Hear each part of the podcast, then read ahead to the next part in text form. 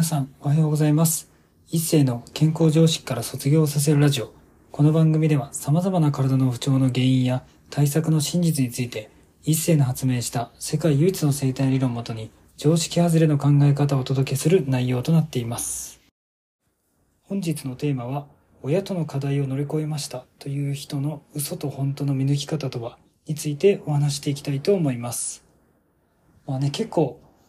これご相談でも多いんですけれども、まあ例えばインナーチャイルドとか、まあその家庭内のね、そういうカウンセラーとかされてる方とか、まあ精神科医とか、まあいろんな、ね、ジャンルで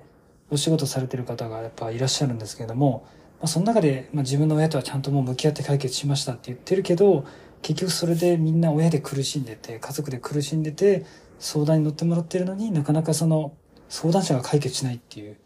場合は、結局その、まあカウンセラーとかそのね、親親のことを乗り越えましたって言ってるその人自体が本当の意味で乗り越えてない可能性があるんですよね。で、その場合にどんな現象が起きるかなんですけれども、まあ、一番簡単でわかりやすいのは、まあ、自分より、まあ、例えば権力というか、立場が強い人に対して、まあ、へこへこせずにちゃんと、まあ、話、お客さんと話す時と同じようなテンションでちゃんと喋れるかどうか。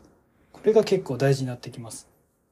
で、結構ですね、皆さんやっぱり、親との課題乗り越えたっていう人に関しては、基本的に、例えば自分より強そうな、まあ、例えば上司とか、まあ、例えばお金稼いでる社長とか、立場が強い方とか、有名なインフルエンサーとかでも、まあ、変なそこで臆することなく、普通に喋れるし、自分のペースでちゃんと、まあ、自分の本音を出せるんですけれども、本当の意味で親との課題乗り越えてない方は、やっぱり上というか自分より強い人に対して、まあ、変なし、丸め込まれようとするというか、自分の本音をどうしても隠そうとしてしまうので、結局、本当の意味で親との課題を乗り越えてないと思います。まあ、結局、親にはちゃんと言ってるというか、まあ、言っただけで、そこの根本的な価値観の確認とか、そこに関する深掘りとかができてないと、結局自分より強い人には言えないので、お客さんにはいいこと言えてるけど、結局本当の意味で自分の課題が解決しないから、そのお客さんが何で悩んでるとか、何で困ってるかが、ま、本当の意味で見抜けてないから、どうしてもそういう相談者が皆さん迷ってしまうってことが起きてしまいます。まあ、なのでね、親との課題乗り越えましたっていう人に対して、その人自身が上の人、自分より強い人とかすごい人に対して、どういう対応を取ってるかっていうのをチェックすると、本当の意味で親との課題を乗り越えたかどうかが、まあ、はっきりわかるので、ぜひね、皆さんそういう目線で見てみてほしいなというふうに思います。